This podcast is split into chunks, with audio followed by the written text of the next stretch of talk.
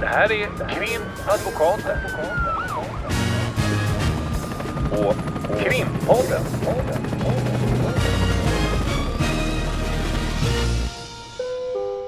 Parter och ombud kallas till sal 32. Hej Lotta! Hej Ulrika! Nu sitter vi här och ska podda igen. Ja. Och eh, eh, sent ska syndarna vakna eftersom vi inte har lyckats få ihop våra liv med, eh, eh, med vårt arbete och Mm. vårt poddande. Så är det nu fredag kväll. Mm. Podden ska sändas imorgon. Och vi har en person Nästan- som ska, hjälpa, som ska hjälpa oss med det här, som kommer få jobba natt. Ja. Eh, då är det så här att vi har ju då, sände ju inget avsnitt förra veckan, utan vi gör det nu. Och vad vi har eh, lagt ut lite reklam om, det var att vi skulle prata om det här avsnittet Uppdrag granskning på SVT. Som handlade om, eh, den kallades för Våldtäktsmannen och skadeståndet. Och det, vi ska ju säga ja, och jag vill bara säga det att det har ju varit väldigt uppmärksammat. Ja, det är inte bara vi som är uppmärksammade. menar Nej, det har ju pratats om det i tidningarna och det har verkligen debatterats och, och folk är, verkar vara väldigt upprörda över Och det. vad man, är, vad man kan säga att man är upprörd över det är ju att eh, den här personen som det handlar om har blivit dömd för allvarlig brottslighet, det är grova våldtäkter, människorov och, och lite utöver det. Eh, det är väldigt allvarlig brottslighet. Och han har då fått ett skadestånd ifrån staten ifrån, via justitiekanslern. Och sen finns det då två brottsoffer och som har blivit utsatta för de här grova våldtäkterna och, och människorovet och det. Och då har man varit upprörd över att de har fått ett mycket lägre skadestånd eh, som då han ska betala i, i relation till vad han då har erhållit från jus- justitiekanslern. Och då tänkte jag när jag såg det här programmet att jag tyckte att det var eh, lite tråkigt att det egentligen det, jag tyckte det var väldigt tydligt att den journalisten som, hade, som gjorde programmet var väldigt i affekt eh, och kanske egentligen blandade lite ihop äpplen och päron. Och jag kan förstå att man kan bli i affekt när man läser eh, domarna där den här killen tillsammans med en annan kille blev dömd för de här sakerna därför att det är inte eh, mer är än, inte- än fruktansvärt. Nej, så är det ju. Och då ska Det man inte glömma, ostridigt. det är ostridigt, Ja. precis. Men man ska inte glömma att han dömdes för brotten. Ja, men precis. Och vi ska ju säga det att det här Uppdrag granskning-programmet inleds ju också med att hon intervjuar det ena offret. Det är ju två kvinnor som har blivit utsatta vid ganska eh, nära tillfällen, men, men på olika sätt, men båda väldigt grovt. Och hon börjar ju, utgår ju från den intervjun så att säga. Och, och precis som du säger, det är ju Ja, man kan ju säga att det är väldigt grisiga handlingar helt enkelt. Så att det, det är såklart att i den delen att hon visar då att eh, det här är lite mer populistiska, att man blir upprörd och så vidare. Men det är väl som, som du och jag, när vi hade sett det båda två, det var du som såg det först och så ringde du och sa det här måste du kolla på så att vi skulle prata om det här för att reda ut lite begreppen. Och det är ju lite så, juridiken och rättsprocessen är inte emotionell på det sättet utan vi har våra lagar och regler och vår praxis och det har vi varit inne på jättemånga gånger och det får säkert, när man inte är jurist så tycker man säkert att vi snackar om det till leda om, om alla beslut och domar och så vidare som folk reagerar på. Men men då sa vi det att det är ändå viktigt att man reder ut begreppen och vi var väl båda kanske lite förvånade måste vi väl säga att det inte reddes ut tydligare. Ja, jag kan säga att när jag såg det här programmet som eh, var, det är lätt för en jurist att säga. För mig var det ju ganska tydligt vad som, vad som saknades i programmet och att det skulle vara en förklaring till hur det kunde bli så här. Så att man, om man inte är jurist, tänker aha, okej, jag förstår. Ja, det kan jag hålla med om, eller det kan jag inte hålla med om. Men det kom ingen förklaring kring hur det kunde bli så att den här personen som döms för de här väldigt allvarliga brotten ändå får ett skadestånd ifrån staten som är ett högre skadestånd än brottsoffren. Eh, och då trodde jag när, när själva liksom filmdelen, eller det de har spelat in med intervjuer och så, var klar, så tänkte jag men nu blir det väl någon sorts litet avslutande samtal i studion eftersom det var SVT och det ska vara objektivt så brukar det ju alltid finnas någon någon typ av motvikt. Men nej, det bara slutade. Mm. Och det var då jag ringde till dig eftersom jag tycker att man kan bli ganska förfärad av att det finns en risk att man när man tittar på ett sånt här program så finns det en risk att man dras med i att blanda ihop äpplen och päron. Mm. Och, och det är som du sa inledningsvis här, att det är som jurist eller som advokat man är ju jurist när man är advokat, Mm. så måste man på något sätt förhålla sig lite mer klinisk i relation till sitt arbetsmaterial. Mm. Det vill säga, vad är juridiken? Hur ser lagstiftningen ut? Och hur ser domstolarnas och i det här fallet också justitiekanslerns praxis ut? Mm. Kan man för att man tycker att ett fall är oerhört upprörande strunta i praxis? Eh, kan man, eh, om man tycker att ett fall är, är eh, upprörande, strunta i lagstiftningen. Mm. Att domstolen helt enkelt dömer något helt annat därför att de tycker det här är fruktansvärt. Mm. Och att justitiekanslern struntar i sin praxis. Vi har ju inte det samhället att det ser ut på det viset. Är det så att man vill ändra i lagstiftning, då får man bedriva opinion Mm. och så får det gå via riksdagen och så kan man ändra lagstiftning. Och lagstiftningen ändras, ja då kommer domstolarna också att vara tvungna att ändra sin praxis. Men i det här fallet så har man då följt praxis. Men för att man ska förstå vad det rekapitulera, man har ju möjlighet att se programmet också själv. Och då kan vi ju rekapitulera. Vi har ju sagt att det rör sig om väldigt allvarlig brottslighet. Vi pratade om flera grova våldtäkter. Och vi Två pratade, stycken grova våldtäkter just för den här personen då. Och sen är det människorov vid det ena tillfället. Och sen är det lite andra brott också, men det är väl de här som, Mm. som är, är de väsentliga. Och, och som du sa också inledningsvis här så är det ju så att han är ju dömd för det och det i sig är inte ifrågasatt att det är han som har eh, han är, har gjort de här gärningarna så att säga. Utan Nej. det som är i diskussion och det som har prövats och det som har då påverkat de olika bedömningarna. Det är ju en fråga om åldersbestämning. Är han vid gärningstillfället så gammal som han själv säger, det vill säga 16 år, eller så som man då finner i, i eh, den första processen. Som ska jag säga, åklagaren som åklagaren anser också. Eh, 18 eller över 18. Mm. Och då ska man ju också ha med sig innan man börjar fundera på, på vad det har för betydelse att vi har det som kallas för åldersreduktion. Lagstiftningen har nyligen ändrats, men vid den tidpunkten så har, hade man en eh, åldersreduktion så att när man blir straffmyndig 15 år upp till 18 år så har man eh, inte lika mycket straff och inte lika långa straff. När man är 15, ökar lite vid 16, ökar lite vid 17, ökar lite vid 18 och när man är 18 år då så ska man avtjäna ett straff som är värt ungefär hälften av vad en fullt vuxen och mogen och kapabel människa, nämligen 21-åring, skulle ha fått. Så, det, man kan säga att det är en proportionerlig ökning Mm. av, av straffet under åren upp till 18 och där är det ungefär hälften. Ja, och det är fortfarande så. Eh, lagstiftningen såg ut så då och den ser ut så nu. Nu har man gjort lite skillnad mellan 18 och 21. Det återkommer vi till. Men vad det då handlar om i det här målet, precis som du säger, det handlar om är han under 18 eller är han över 18? Och då kan vi ju börja med att tala om eh, att han i tingsrätten, så jag ska ta fram mitt papper här för jag ser inte så långt, det är fredag och jag är trött i ögonen. Och då tar jag också fram fel papper här. Då ska vi se här. Här har vi papper. Vi har också fel på våran skrivare idag så vi får fira med att vi har kluttriga eh, små papperslappar här. Men då kan vi konstatera att tingsrätten, om det hade varit en vuxen person, det vill säga 21 år eller över, då hade man sagt att värdet på det här brottet, det man kallar för straffvärdet, det var åtta års fängelse. Hovrätten kom fram till att det var 10 års straffvärde. Men vi kommer dit sen, för och, i och med att tingsrätten ansåg att det var ett åttaårigt straffvärde och, Nej, att- ja, precis, tingsrätten. ja, och eh, att han var 18 år, vilket man då kom fram till att det var mest sannolikt att han var 18 år eller äldre. Då har man reducerat då ner till att han fick tre år och tre månaders fängelse. Så tingsrätten ansåg att straffvärdet var åtta år och han dömdes till tre år och tre månaders fängelse. Och då kan man ju säga att där har man ju hälften där är ju en enkel matematik fyra år. Men där har man bland annat tagit hänsyn till att han också utvisas. Och det är enligt lagen så att blir man utvisad ett visst antal år eller på livstid, då ska man enligt lagen ta hänsyn till det när man sen dömer ut fängelsestraffet och då har man tagit hänsyn till det här. Så istället för att ta rakt av halva straffvärdet av åtta år så har man landat på tre år och tre månader.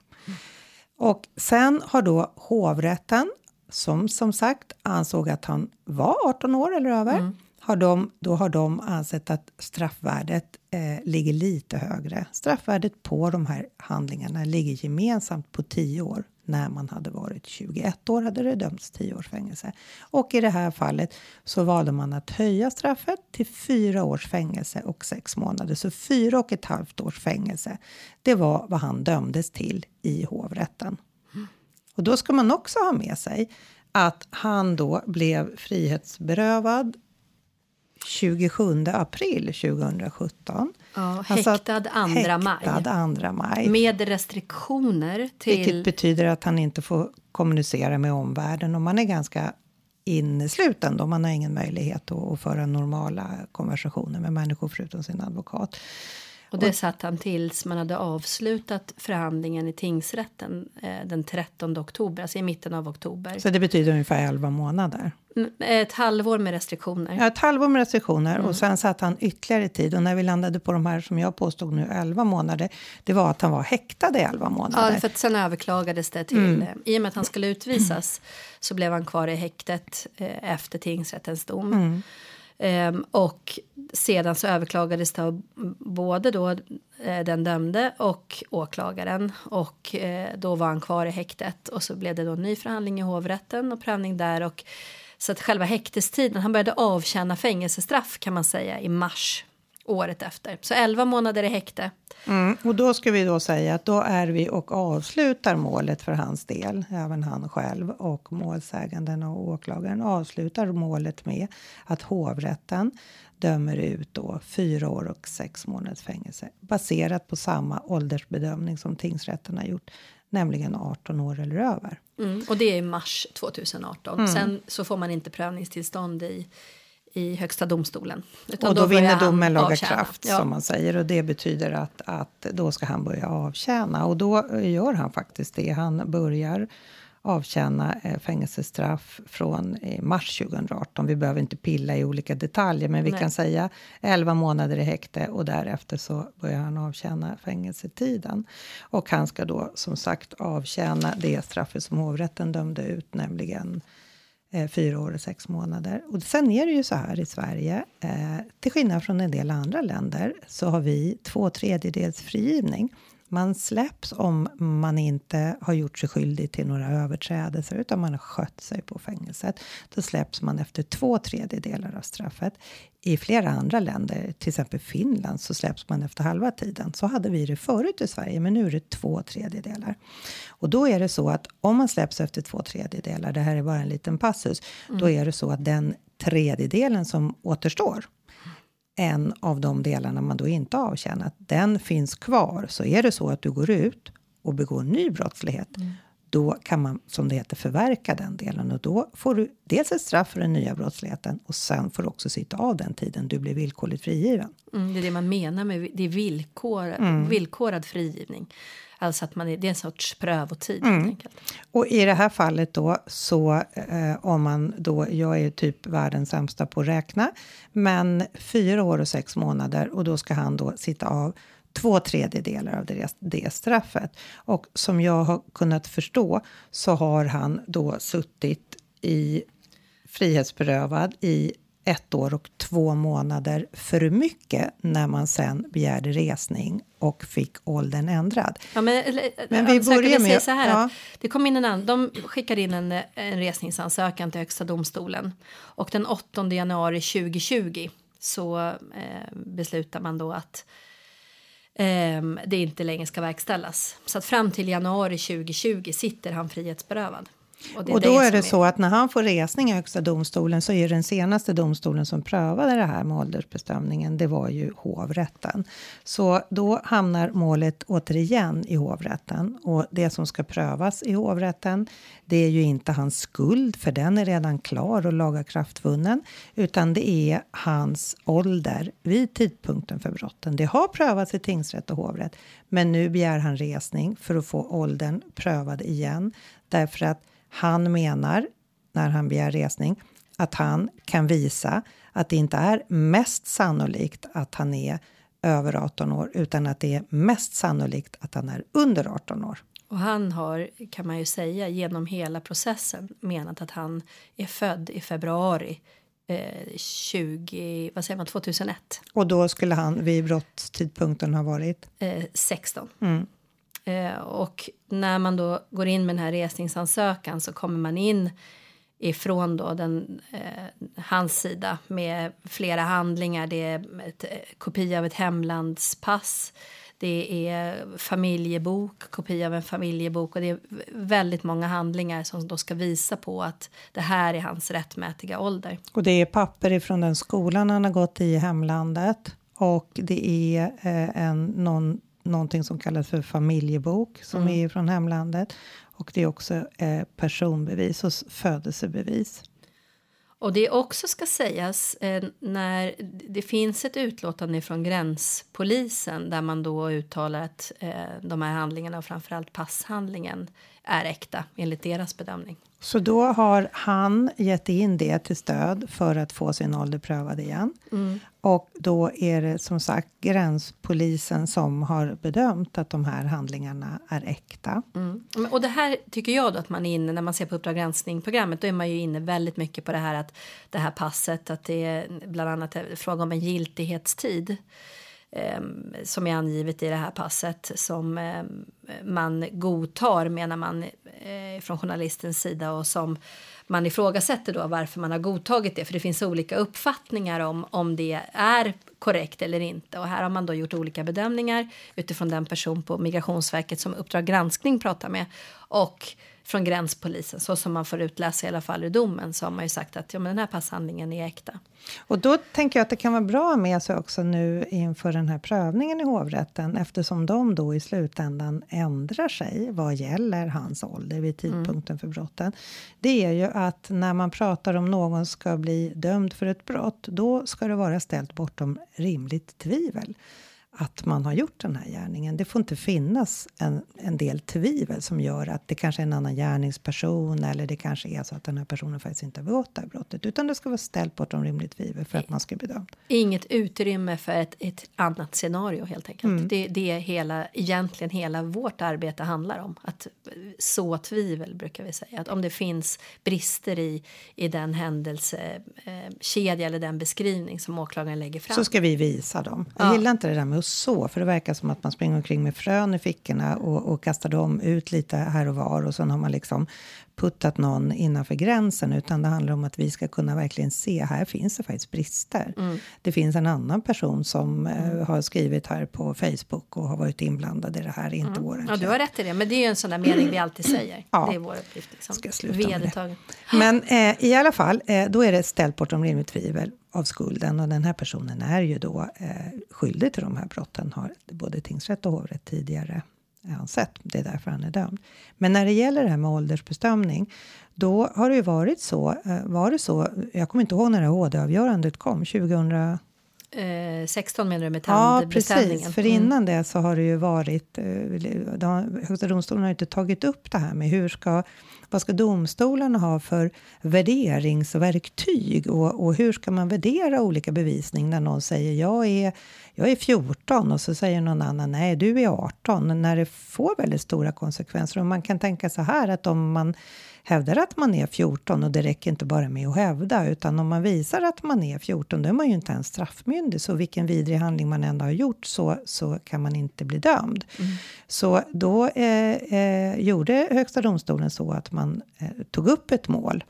Och då kom man fram till, eller då har man diskuterat eh, hur ska vi värdera det här och hur ska man göra en bevisvärdering av åldern? Och då har man inte lagt sig på att det ska vara ställt bortom rimligt tvivel att man är över 18. Så i det här fallet, då har man kommit fram till i tingsrätt och hovrätt att det är mest sannolikt att han är över 18 år. Och det är en, en, ett mycket lägre beviskrav mm. än vad som gäller för att döma ut skuld. Mm. Så man kan säga att åklagaren har det lite lättare förspänt när mm. det gäller att göra mer sannolikt att någon har en ålder som man påstår. Och då ska man som den som säger att man inte har den åldern då visa att det är mindre sannolikt. Mm. Det är ett lägre beviskrav. Mm. Och man kan säga att i de i den första processen innan resningen så eh, la man ganska stor vikt på det som eh, rättsläkaren i målet eh, berättade om att man hade gjort. Man hade bland annat gjort en bedömning utifrån lårbenets undre del, om det mm. var fullvuxet, om man nu ska förklara det kortfattat. Och då kom man fram till att så som den här personens lårbensdel såg ut och i, i det stadie den var så var det mest sannolikt att det är benet av en som är 18 eller äldre. Och sen tittade de även på visdomstand. Mm. Och förekomsten av och i vilket stadie den var och, och det menade man också då visade att det var mest sannolikt att den här personen var 18 år eller äldre. Och det var ju då den, den tidigare processen.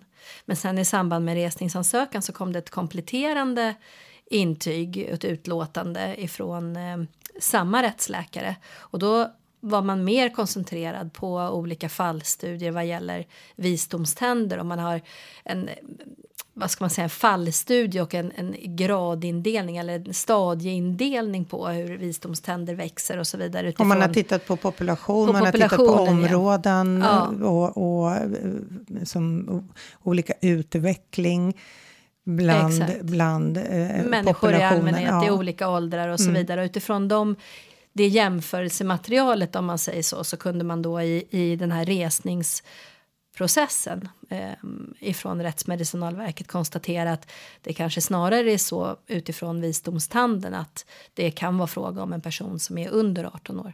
Och då eh, eh undrade man ju givetvis i Uppdrag granskning hur det kunde bli så att man kunde ha en åsikt vid en tidpunkt och en annan åsikt vid en annan tidpunkt. Jag tycker överhuvudtaget att det var lite svår, svårt att hänga med i svängarna. För att jag tycker nog att det var lite så att alla kom inte riktigt till tals för att Nej. kunna förklara eftersom jag upplevde nog att den här journalisten var, var så väldigt på så att det, det gav liksom inte riktigt tillfälle till förklaring.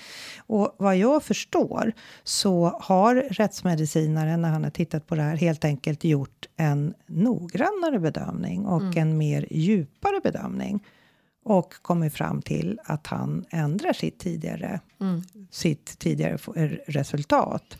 Ja, man kan, man kan precis och framför allt då vad gäller den här visdomstanden mm. eh, och att man nu då eh, kompletteringsvis säger att utifrån eh, den eh, så som visdomstanden var på den här personen så kan det indikera då att ehm, han kan vara under 18 år. Han kan också vara över 18 år, men mest sannolikt under 18 år. Och då det i kombination då med att eh, gränspolisen har eh, ansett att vissa av de handlingarna som har givits in ifrån den tilltalade eh, har varit äkta, eh, som då har, man säger man har på plus minus noll. Och, och då är plus minus noll är 18 år. Mm. Och har vi då minus då är man under 18 och har vi då plus då är man över 18. Och då är det så att det fanns, eh, det fanns flera andra dokument men det fanns egentligen inte särdeles många dokument som nådde fram till att han var över 18 år när mm. det sen prövades igen i hovrätten. Eh, man har, gjort, man har tittat på, på eh, de här personbevisen och man har tittat på de här skolbevisen och allt det här. Och, och till syvende och sist så vägde det, vägde det inte över till att det skulle vara plus 18 i så hög utsträckning att det var mest sannolikt, Nej. vilket är kraven. Nej, man säger till och med, och det är ju någonting som man kanske inte menar jag är så tydlig med i, i programmet, att den här bedömningen om man då ska se den rättsmedicinska bedömningen och det är ju såklart Och nu en säger viktig... du vad hovrätten säger. Ja, precis. Eh, där hovrätten säger att eh, det här kompletterande utlåtandet det visar ju då att den ursprungliga eh, bedömningen och det ursprungliga undersökningsmaterialet brister i tillförlitlighet utifrån de fördjupade studier, framför allt med visdomstanden som har skett i samband med resningen då, och den processen. Och det är ju en, det är ju en viktig omständighet och då blir det det här att precis som du säger att det blir mest sannolikt att även om man säger att ja, han kan vara över 18, men han kan också vara, det går inte att utesluta att han kan vara under 18 och således, man säger det att det, det lämnas öppet. Han kan ha varit född då när han säger att han är född. Eh, 2001 och det vill säga då att han, han var 16 vid, vid tillfället för, för gärningarna. Och, Och då- det innebär, precis som du säger, och det är ju, ja, det är ju väldigt viktigt när man, när man diskuterar det här. Att man ändå liksom rent medicinskt kommer fram till någonting. Eller ja, inte kommer fram slutet, men att man inte kan utesluta längre. Nej, och då, och då när jag såg det här så, så tänkte jag också på det att, att vi har ju som fundamentprincip att det finns någonting som heter indubio pro reo och indubio mitius. När jag undervisar för mina studenter så säger jag att ni behöver inte lära er särdeles mycket latin, men några grejer ska ni ändå kunna. Det här är bland annat en av dem. Och det handlar ju om att finns det något tvivel kring den ena eller den andra sidan, då ska man döma till fördel för den som är tilltalad. Och då kan man tänka, varför då? Jo, därför att det är ju samhällets eh, vad kan jag säga, våldsmonopol och eh, maktmonopol som innebär att den enskilde, om man när det är tvivel då, ah, vi kastar in den här personen i fängelse, vi anser att den är så här gammal. Eh, eh, om man inte skulle ha det här eh, att vid tvivel ska man ta det mildaste eller till fördel för den tilltalade, då skulle det ju finnas risk att det blev många människor som orättvist, alltså i, i, utan att det fanns tillräcklig bevisning till exempel, blev kastade i fängelse och frihetsberövade. Och det vill man inte, utan det är lite som att man säger tvivlar vi här, ja, då får vi faktiskt ta det mildare. Och det är ingenting som man kanske vill om man är domare och sitter i ett mål där det är fruktansvärda saker som har begåtts. Men det här är, är, som är, det är fundamenta och det är praxis och det är så det ser ut. Och så länge det inte ändrats så måste man, när det står på plus minus noll och det lite väger över åt ena hållet eller lite åt det andra. Och i det här fallet så vägde det över lite åt den tilltalades del. Inte särdeles mycket och det framgick också i programmet. Men vad man tyckte jag glömmer att säga, och det var det jag trodde att man skulle kanske ta någon till studion som kanske kunde säga det, att vi har den här principen. Är det tvivel eller är det, vi är inte säkra på saken, då måste vi enligt våran så, våra, Rättsordning, vår, vad man ska rättsordning måste vi välja det mildare alternativet. Och, och, Och, precis som du gör nu också, att man måste sätta det i ett större perspektiv och inte stirra sig på det- detaljerna just i det här fallet. Det är såklart att det kan vara, jag förstår att det kan vara upprörande för många när det tillämpas i, om man tittar just till de enskilda fallen. Men om man ser utifrån helheten varför vi har den här principen så tror jag att man förstår att det ändå är ett sätt att ha ett rättssäkert samhälle. Ja, och jag säger som jag brukar göra. Eh, hade det varit så att man själv råkar... Nu behöver vi inte jämföra med den här brottsligheten eh, överhuvudtaget, utan om vi släpper det en liten stund. Råkar man själv ut för något och blir föremål för en, för en polisutredning och, och riskerar att dömas till ett långt fängelsestraff och vad allt det för med sig när man är komplett oskyldig. Eh, om, om det är då så att någon anklagar en för något och man faktiskt inte har gjort det och det står 50-50 om man säger så, det är plus minus noll. Ja, det, det verkar som hon har gjort det här, fast å andra sidan verkar det inte som det. Ja, men vi tycker den där handlingen som påstås att hon har gjort, den är så vidrig så att vi dömer henne till fängelse helt enkelt. Om man tänker så, då skulle man ju känna sig lite obehagligt emot som, om det är det vi har eh, som, som fundament, att det inte ska nå upp till högre beviskrav. Och i det här fallet då så, även om det som du säger kan verka det är ju ruskigt det som har hänt. Och det är han ju dömd för. Men vad som händer är när de kommer fram till att det är inte mest sannolikt att han har den åldern, den högre åldern som tingsrätten och hovrätten kom fram till, då måste man istället titta på vad skulle han ha blivit dömd till i antalet år och månader om man hade kommit fram till samma sak efter en fördjupad utredning. Och det är då han anses vara under 18 år. Och det är då han också får den här åldersreduktionen. Som i slutändan visar att han, då har han suttit för länge i fängelse. Och då har han suttit alltså ett år, precis som du var inne på, ett år och två månader för länge.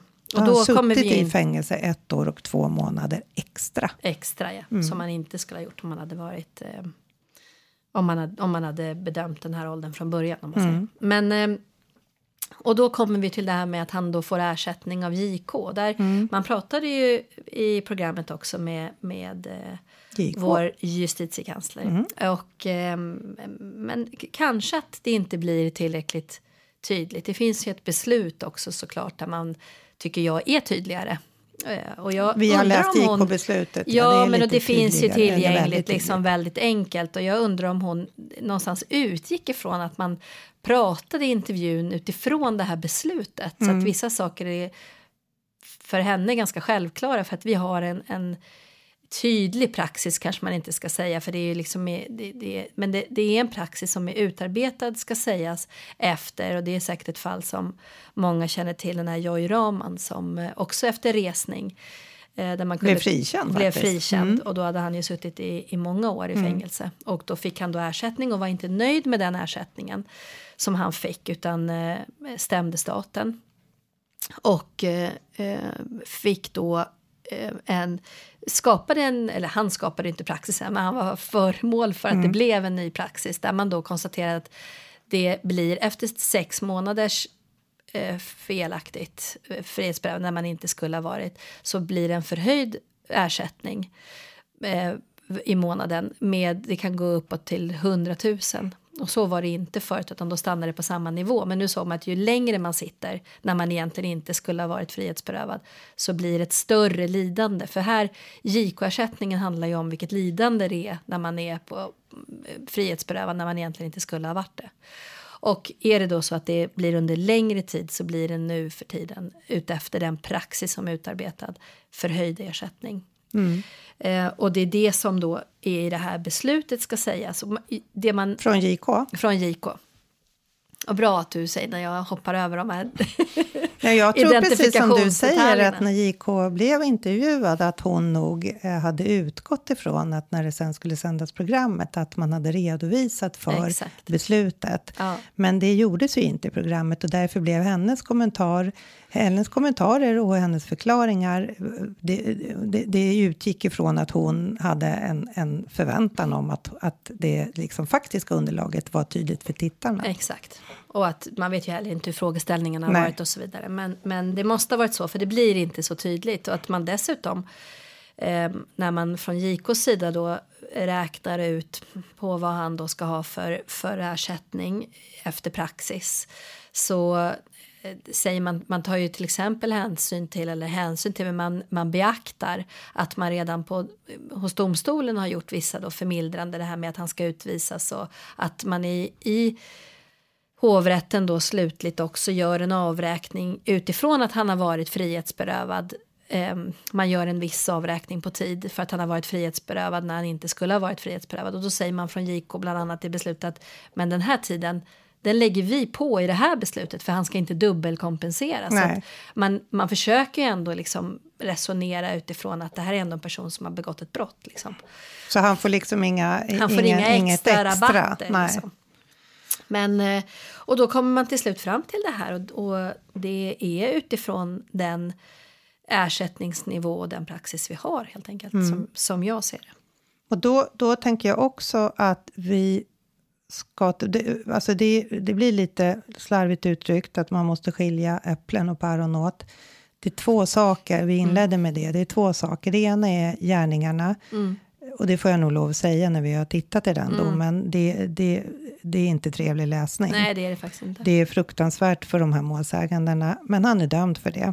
Och det andra, när man, när man släpper det här och är klar, det Mm. andra är att tänka, man får nog tänka eh, random person. Mm. Ska man eh, sitta i ett visst antal år för att man är ett visst antal år gammal? Mm. Om det är bestämt att det ska vara så, då får det gälla för alla. Mm. Och man kan inte ta hänsyn till om det är en mindre fruktansvärd eller mer fruktansvärd gärning, för den får man lämna när domen är meddelad. Mm. Men i det här fallet då så var det ju osäkert kring åldern och det slutade med att han hade en lägre ålder och då är lagstiftningen så att har man en lägre ålder då är det kortare straff och då eh, är det så att den tiden som du var inne på, man Mm. har suttit frihetsberövad inspärrad och inlåst, det ska inte jämföras med det lidande som målsäganden har haft. Därför Nej. att det går inte att jämföra, det är två olika... Liksom, Ja, för det, det är mycket i debatten som kommer upp. Ja, och de fick mindre. Det, I det ena fallet så fick målsäganden 225 000 och i, i sådana här mål, nu var det ju försvårande omständigheter så att det är högre än de schabloner vi har, men vi har ju schabloner eh, vad, vad, vilket skadestånd man får när man utsätts för den här typen av brott. Ehm, och i det ena fallet då som sagt så är det 225 000 som har utdömts och i det andra fallet så är det 275 och då har man i debatten ska sägas, för inte bara i Uppdrag utan även i, i andra i artiklar och så vidare sagt att ja det är inte klokt, det här är det målsäganden får lägre och att de inte heller har fått ut sitt skadestånd men han har fått sitt för att det är en Ja, då- då- likaersättning då- och då där reagerar vi ju också men det är Ja, något, precis. precis. som du säger det är ju något helt annat. Man måste, det kan man också diskutera men, men det, man kan inte jämföra eller jämställa det med, med den ersättning du får för att du har varit frihetsberövad. Nej, och då tänker jag också att om man jämför gärningens, eh, alltså gärningarnas eh, vi har sagt tillräckligt mycket. Vi, vi har, det räckte för oss att läsa den domen, Mm. så att det, det är alldeles tydligt hur fruktansvärda de är. Och det är ett Men- förhöjt Och skadeståndsbelopp. det är ett förhöjt skadestånd till målsägandena, eh, vilket då den tilltalade ska betala det skadeståndet. Det är ju inte staten som gör det, jag kommer dit. Men det är också så att de, de ska kompenseras enligt den praxis som finns. Och sen om man får ägna sig åt att vara lite mer klinisk då, så får man tänka som jag sa, det får vara som en random person, vem som helst, som vi släpper brotten nu. Och så tittar vi på vem som helst som har suttit för länge frihetsberövad. Längre tid i fängelse än vad man skulle ha suttit i fängelse. Det kanske man lite kan tänka sig in i om man släpper de här brotten och, och hur det känns att sitta lång tid, i det här fallet ett år och två månader, mer i fängelse inspärrad än vad man skulle. Och det är det som då ersätts. Men då också som vi reagerade på båda två, eh, skadestånd, om man nu, vi ska inte blanda ihop äpplen och päron här, men vi kan ändå återgå till äpplena, nämligen vad som händer i det Men första bara reda ut fallet. begreppen. Liksom. Ja, där är det ju så att där har målsägandena fått enligt praxis förhöjd ersättning också för att det är, är den mycket allvarliga brottsligheten de är utsatta för. Och då är det den tilltalade som ska betala skadeståndet i första hand. Skadeståndsyrkandet riktas mot den, den tilltalade. tilltalade. Det är det. Precis. Och har då den tilltalade inga pengar, det, det händer. Eh, och det är höga belopp. Eh, nu ska vi inte jämföra med vad olaga frihetsberövandet var, utan det här är höga belopp. 220 och 240. eller vad 225 du och sa. 275 Ja, det är ganska mycket pengar. Mm. Så, och det är inte så jättemånga som har det. Mm. Inte det. Och då är det så att det riktas mot den tilltalade. Saknar man då medel, då kommer Kronofogden att undersöka om det finns en ingång av pengar eller om man har en förmögenhet eller någonting liknande. Är det så att det visar sig att Kronofogden genom att man har tittat igenom ekonomin konstaterar att den här personen inte har några pengar, då ska det inte vara så enligt det svenska samhället att målsägandena inte ska få några pengar, utan då kliver staten in via Brottsoffermyndigheten och då har målsägandena rätten att få det skadeståndet de skulle ha fått från en tilltalad som sen inte har några pengar. Då får de det ifrån staten i de allra flesta fall. Men och sen i tar första fall- staten över fordran mot den Om, här tilltalade. men, men man kan också säga så här att eh, Kronofogden som du säger tar över och i första hand ska man vända sig till sin hemförsäkring, Ja. sitt försäkringsbolag. Så att det är också en skillnad. Och om då hemförsäkringen säger att det här ersätter inte vi, det är då man riktar sig till Brottsoffermyndigheten Ja. som ju också är varje människa i Sverige som döms till ett eh, brott där fängelse ingår i straffskalan. Där betalar man ju en Till avgift Brottsofferfonden Brottsofferfonden. som är forskning och, Ja. och sådana saker till målsägande. Och vad som är ju att man vill värna om målsägandenas Mm. rätt. Att blir man utsatt för ett brott ifrån Mm. en person som inte har några pengar så ska man inte få skadestånd. Så vill vi inte ha det. Nej. Och därför så finns den statliga brottsoffermyndigheten. Precis. Och där har man då rätt att få sina pengar som målsägande. Mm. Jag vet inte hur det är i det här fallet. Det förtällde inte historien. Nej. Men, jag, Men det, det jag, påstås ju att man inte har fått ut sina Mm.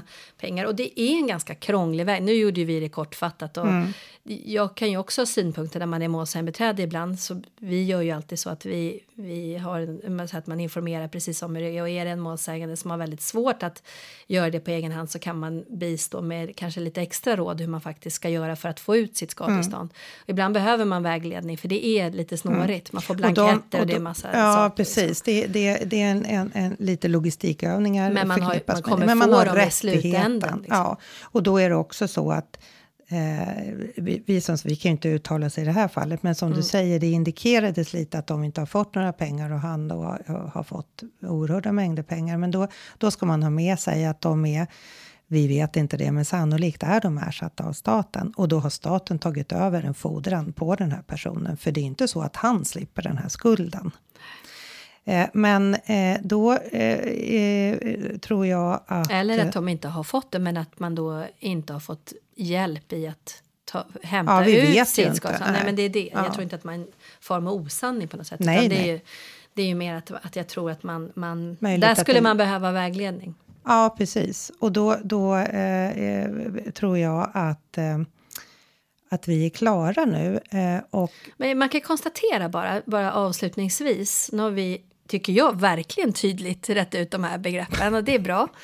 Eh, men eh, det jag tror, alltså min, först när du och jag pratade när vi hade sett det här, eller du såg det först och sen så såg jag det och vi, vi blev ju ganska Ja, man, det, det är, man blir ju nästan ifrån vår sida, men det här måste vi prata om för att det, det skildras på ett sätt att man, man eh, hos allmänheten ifrågasätter hela rättsordningen och rättssäkerheten. Och det är ju väldigt olyckligt för att någonstans är det ju, det här är ju ett tecken på att det bibehålls. För alla tycker att det här är fruktansvärt men vi måste hålla oss till våra regler. Och precis som du säger vill man ändra till exempel i skadeståndsbelopp och så vidare så får man då får man eh, driva opinion och ändra det rent politiskt på en annan nivå. Men det, man, det som också är viktigt, det tycker jag nu när det liksom har lagt sig lite grann och jag har tänkt lite på det här att hur viktigt det är att vi aktörer inom rättsväsendet förklarar och försöker beskriva den här helhetsbilden, hur det faktiskt är att, att ha en rättsstat och ha en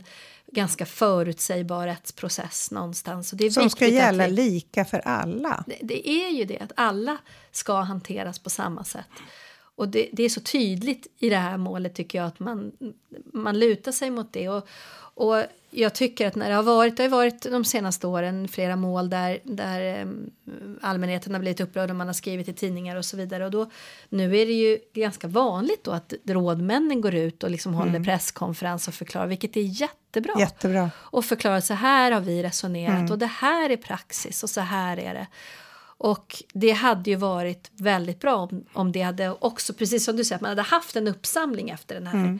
Men man tänkte väl att nu pratar vi med JK, vi pratar med ett justitieråd och så vidare. Men, men jag, det slog mig att även vi som, som eh, ändå kan det här kanske tyckte att det blev otydligt. Och då undrar man ju vad de hade för ingångsvärden och så vidare i ett, hur tydligt det skulle vara i, i programmet överhuvudtaget. Liksom.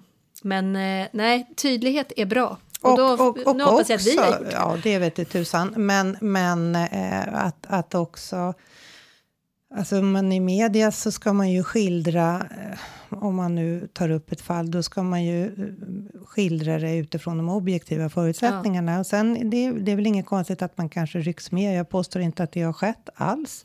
Eh, men det, det, det är ju viktigt att det inte får bli för eh, alltså, emotionellt. Eh, Det var lite så jag upplevde Ja. det. Att, eh, att det blev så. Och, då, och precis som du säger, det kom inte in någon i studion och, och, och förklarade på ett objektivt sätt. Det är så här det ser ut. Även om det kan vara beklagligt. Eh, utan att jag tror nog att man ansåg från Uppdrag granskning att eh, intervjun med, med JK och med ett justitieråd, det, det räckte till för att väga upp det objektiva som public service ändå måste göra. Men det, det brast lite i, i, Tydligheten. i tydligheten. Men som sagt, jag tror inte att vi har gjort det här särskilt mycket tydligare. Men eh, nu har vi i alla fall eh, gjort så gott vi kan. Ett gott försök. Ett gott försök. Och vi har pratat på väldigt länge idag. Vi har nästan eh, pratat i 45 minuter. Och nu känns det ju lite som att man Ta kanske helg. Nu tar vi helg. får gå hem. Ja. God natt. God natt. Krimpodden.